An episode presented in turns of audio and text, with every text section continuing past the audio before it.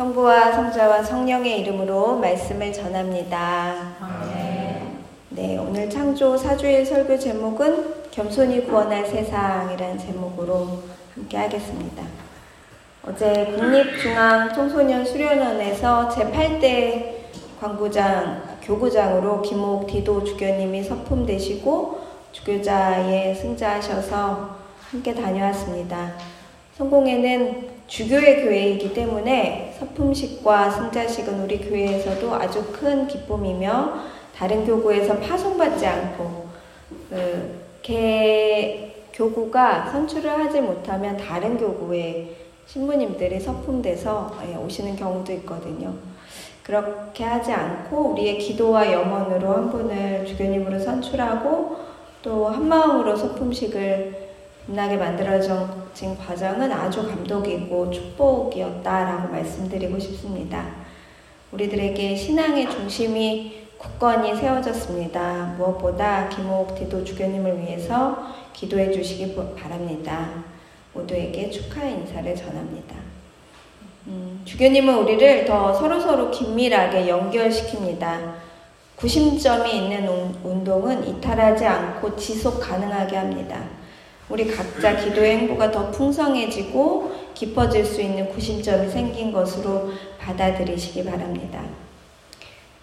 네, 제가 훈련하고 있는 것 중에, 그러니까 제 얘기예요. 어, 제일 어려운 것은 마음속에 그 불평을 내려놓는 것입니다. 투덜거림이 안 떨어져가지고. 어, 제일 좋은 훈련 도구는 이제 풀뽑기 같은 거죠. 해도 티가 안 나는 거, 이런 거. 나를 내려놓게 되는 거.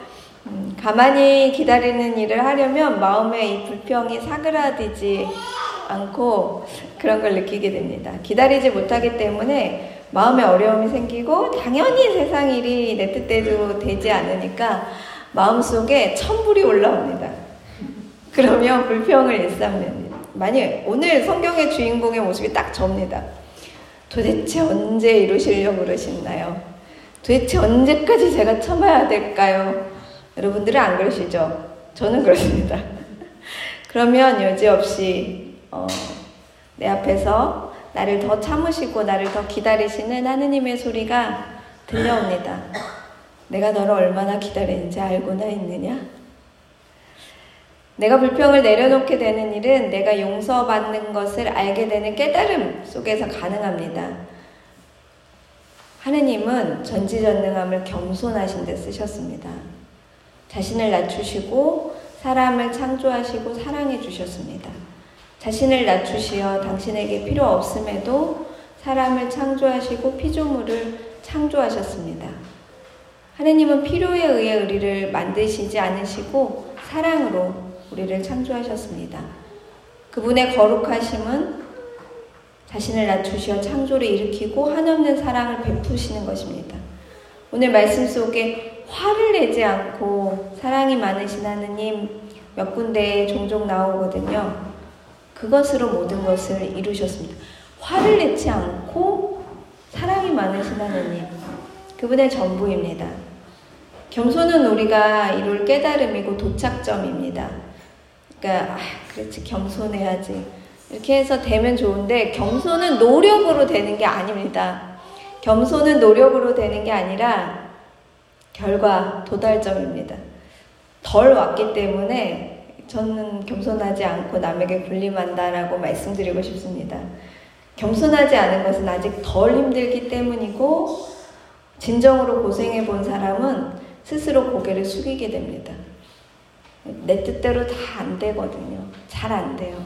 그래서 해, 해보면 겸손해질 수밖에 없어요. 아무리 내가 팔딱팔딱거려도 내 혼자는 다 할 수 없다는 것을 알게 됩니다. 그래서 저절로 감사하게 됩니다. 호되게 훈련받고 다 내 뜻대로 되지 않고 아 저절로 되지 않는구나, 쉬운 일이 없구나 라는 걸 알면 그만큼 해내는 것도 감사하다. 누가 날 좀 도와주면 감사합니다가 저절로 흘러나옵니다. 혼자 할 수도 있거든요. 감사하는 마음은 다른 사람에게 좋을 것 같죠. 하, 교회 다니면 안 돼. 다른 사람 좋은 것만 시키고 나 좋은 건 안 가르쳐 주셔가지고 안 돼. 이런 거 같지만 감사함을 갖는 것은 남에게 좋은 게 아니라 나에게 좋은 마음입니다. 감사하는 사람은 겸손하게 됩니다. 당연하게. 그냥 덕목으로 감사한 게 아니라 마음 깊이, 뼛속 깊이 감사한 게 새기기 때문에 저절로 겸손하게 됩니다. 포도원 농장의 복음은 언제나 새롭게 읽힙니다. 여러분들 이 복음을 보면 천불이 나시나요? 아니요? 포도원 농장의 복음은 어떻게 들리시나요? 오늘 저에게는 또 다르게 읽혀졌습니다. 저에게 이 복음은 포도원 농장의 축제로 보였습니다. 일과 마을의 축제가 하나가 어우러진 그 순간 노랫소리가 울려 퍼지고요.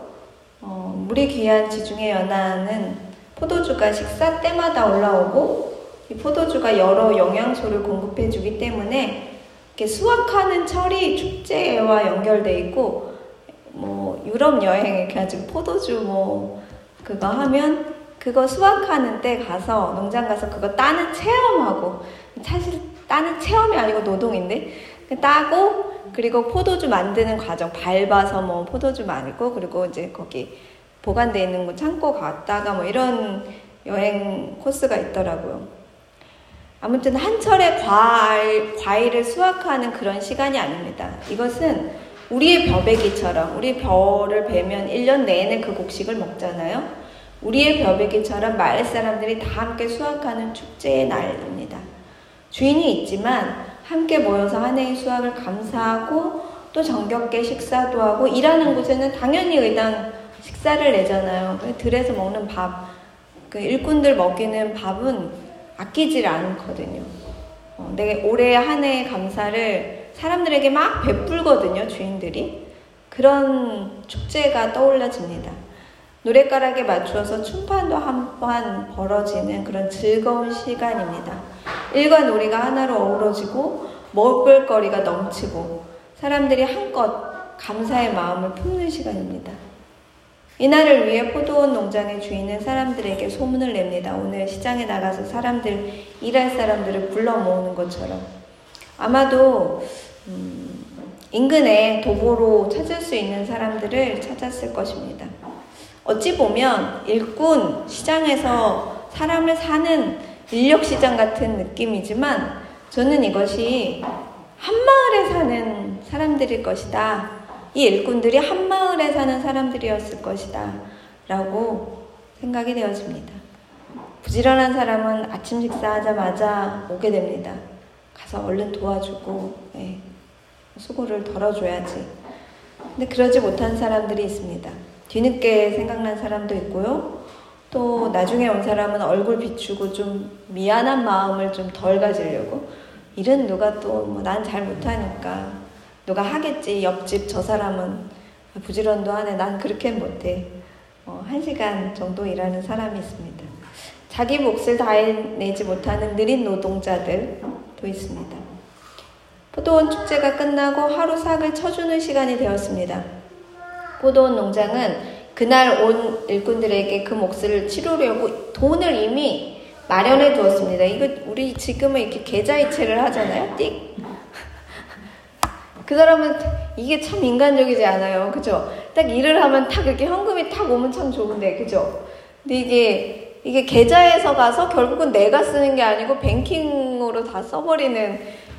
그래서 내가 얼마를 버는지 차, 어떨 때 보면 잘 모를 때가 있어요. 왜냐면 그날 잔고가 다 영원이 되는 경우도 있고 막 이래서 돈을 버는 건지. 근데 이때는 아마 포도원 농장이 그날 일꾼들에게 몫을 나누어 주려고 돈을 이미 마련해 주었습니다. 그 돈은 그 잔치를 치르는데 필요한 돈이었습니다. 그 당연히 온 사람들에게 차등 없이 나눠준 것입니다. 한 시간 일하는 사람부터 시작해서 아침 일찍 온 사람들에게 한 데나리온씩 나눠줍니다. 한 마을에 사니 결국 이 마을은 경제 공동체였을 것입니다. 그 마을 안에서 누군가 아프게 되거나 누군가 굶게 되거나 그러면 결국 또 마을이 도와주어야 하기 때문에 탈이 나기 전에 베푸는 것이 의당 주인의 갖추어야 할 덕목 중에 하나가 아니었을까 생각하게 됩니다. 또 혹여라도 배가 고파서 농장에 쳐들어올 수도 있잖아요. 배가 너무 고프면 참을 수 없어서 그 고등어 것을 훔쳐갈 수도 있고 그러다 보면 농장이 망가질 수도 있습니다. 충분히 그날 거둘 수확을 거두었고 한 해 농사를 마무리하고 포도주까지도 만들었으니 포도원 농장이 베풀지 않은 농장의 주인이 베풀지 않은 까닭이 없었을 수 있습니다. 그러나 언제나 문제는 이 배분의 문제를 삼는 이들입니다. 앞선 이들, 앞장선 이들의 잘남이 공동체의 생각거리를 던져줍니다. 공평한 처사를 원합니다. 공평하지 않아요. 자기의 잘못을 책임질 수 있는, 그래야 그 사람도 더 잘 살지 않을까요? 더 나은 세상으로 갈 수 있지 않을까요? 라고 외쳐 부릅니다. 그러나 여러분, 누구나 가장 일찍 일하러 온 사람이고 싶습니다. 가장 일을 잘하고 싶은 사람, 남에게 뽑히고 싶은 사람이 되기를 원합니다. 그 마음의 선함을 의심해서는 안 됩니다. 마을 안에 가장 큰 날이고 포도원 농장에 가면 하루 종일 포도원의 축제가 벌어질 것이고 일만 하는 게 아니라 먹을거리도 풍성하고 즐거운 날인데 가지 않을 이유가 많지는 않을 것입니다. 게을러서 가난하다는 어느 정치인의 지적과 세계의 빈곤을 바라보는 이들이 가난한 나라 사람들은 게을러서 가난해 라는 그 자본주의 프레임이 우리를 힘들게 하고 아프게 할 때가 있습니다. 세상의 부의 구조를 제대로 보게 하지 못하는 그 편견, 그 지적이 이 성경 복음 속에서 그대로 나올 수도 있습니다. 우리는 그런 편견 속에서 여전히 살고 있지는 않은지 돌아봐야 합니다. 게을러 가난한 게 아니라 게을러서 늦게 온 것이 아니고 공평한 처사란 누구에게나 똑같이 내리비치는 저 햇빛처럼 한 데나리온씩을 나누어 가지는 일을 말합니다. 우리에게 하루는 똑같습니다. 일정 정도 같은 먹을거리를 먹고 같이 옷을 입습니다. 하루에 두 벌, 아니 두 벌을 갈아입을 수는 있지만 동시에 두 벌을 입은 사람은 없습니다. 한 벌 입고 한 벌 들고 다닐 수도 없잖아요. 가격 차이와 양의 차이는 있지만 그 한 사람이 누리는 하루의 어, 물질은 변함이 없습니다. 그런데 그러한 일을 하지 못하게 된다면 가난해서 굶거나 가난해서 아픈 이들이 치료를 막 받지 못하게 된다면 또 가난해서 많은 일들이 생긴다면 결국은 우리 서로 연결되어 있기 때문에 우리는 같은 어려움에 빠질 수 있다는 것을 잊지 말아야 합니다. 과정신학자인 캐서린 켈러는 자신의 책 길이의 신학에서 우리 서로에게 동떨어진 관계로 생각하는 것만큼 공허한 일은 없다라고 말했습니다. 그러니 하느님을 사랑하고 이웃을 너 자신처럼 사랑해라 는 말로 우리가 얼마나, 얼마나 철저히 상호 의존적이고 서로에게 감당할 수 없을 만큼 취약한지 말하고 있습니다. 우리는 서로의 힘 속에 존재합니다. 힘이 지배를 의미하는 것이 아니라 힘은 영향력의 흐름 속에서 구체적으로 나타나고 나의 경험 속에 내가 흘러들어오고 너의 경험 속에 내가 흘러들어가 우리는 그렇게 서로 영향을 미치며 살아가고 있습니다. 우리는 아주 철저하게 서로에게 영향을 받고 살아가고 있습니다. 남을 돕고 남에게 한량없는 마음을 베풀면 불평불만을 내려놓으면 그리고 그 엄격한 잣대를 내려놓으면 우리도 또한 그 수혜자가 됩니다. 그러니 그 불만을 내려놓고 하느님의 부르심에 응답해야 합니다. 하느님은 늘 그렇게 우리를 기다리시고 화를 참으시고 사랑을 많이 베풀어 주십니다. 쬐끔 아니고 많이. 나에게 부르심이 당도했다는 걸 잊지 마시기 바랍니다. 내가 조금 낫다. 형편이. 조금 더 알았다. 조금 더 가졌다. 내 밥상에 올라오는 반찬이 한 가지 더 풍성하다. 고기, 고기 하나 더 올라온다. 그건 하느님이 이웃을 섬기라고 주신 것입니다. 나에게 부르시는 것이죠. 나를 풍성하게 하시는 까닭은 베풀기 위함임을 잊지 마시기 바랍니다. 창조 사주일입니다. 어제는 주교님이 서품되셨고 또 기후정의의 세계의 날이었습니다. 세계에서 지키는 기후정의의 날이었습니다. 인류세, 사람의 역사로만, 그러니까 사람만 하느님의 창조물인 것처럼 인류의 역사로만 읽었던 지구의 어, 지구를 연구하던 철학과 또 과학이 한물 같다, 결별을 선언하고 있습니다. 우리의 관점을 반성하고 잘못과 이별해야 할 때입니다. 세상에 겸손해질 시간이 우리에게 필요합니다. 자연 앞에 무기력한 우리를 고백하고 더 이상 군림하는 자로 사는 마음에서 벗어납시다. 그것이 도전이고 약속입니다. 하느님은 나에게 겸손을 요청하십니다. 그 겸손이 세상을 구원하실 것입니다. 아멘.